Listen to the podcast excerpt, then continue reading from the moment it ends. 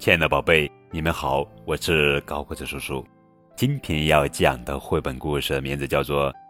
一个部落的孩子》，作者是美国莱恩·史密斯文图，大麦翻译。从前，有一群小山羊，有一群企鹅，生活在同一个地方。有一小群水母，有一群大鲸鱼，有一帮乌鸦，不太友好。有一片石林，奇形怪状；有一堆碎石头，有一簇簇植物生机勃勃；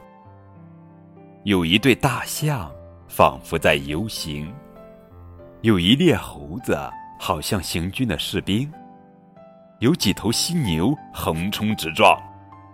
有一伙大猩猩像乐队在演奏，有一长溜乌龟突然转了个弯，有一群毛毛虫好像一支军队，有一群蝴蝶像迁徙的飞鸟，有星星点点的萤火虫，有连成一片的星星，就像一家人。有一整片大海的蓝色，有一整个沙滩的蚌壳，有一整夜的梦，有一路的贝壳。从前，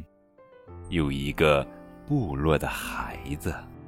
整整一个部落的孩子。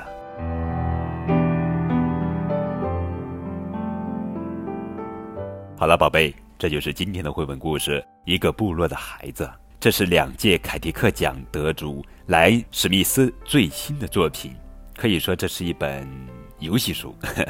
跟随这个渴望被接纳的孩子，